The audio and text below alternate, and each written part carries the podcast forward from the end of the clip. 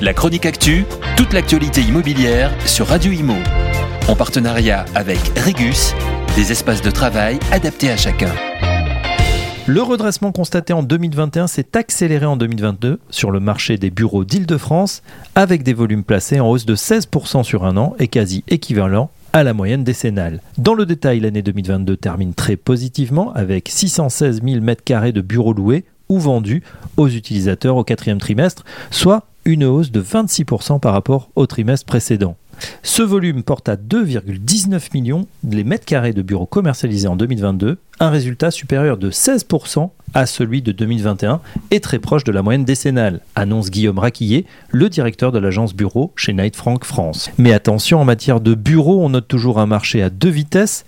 D'un côté, le QCA, quartier centre d'affaires, dont l'attractivité n'a jamais été aussi élevée. 462 000 m² ont été ainsi commercialisés en 2022, soit 6% de moins seulement que le record historique de 2006.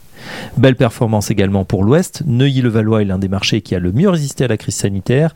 En 2022, ce dernier a même réalisé l'une des meilleures performances avec 152 000 m² de bureaux placés, soit une hausse de 39% par rapport à la moyenne décennale. Quant à la Défense, elle tire également son épingle du jeu. 208 000 m² de bureaux y ont été commercialisés en 2022. En revanche, cela reste compliqué en première couronne. Seulement 10 grandes transactions en 2022 contre 14 en moyenne chaque année entre 2010 et 2019.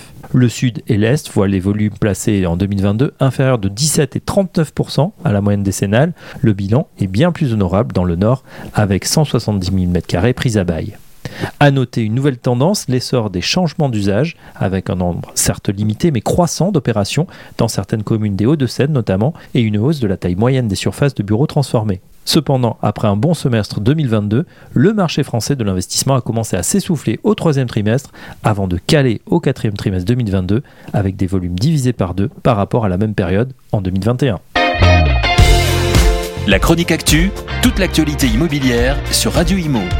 En partenariat avec Régus, des espaces de travail adaptés à chacun.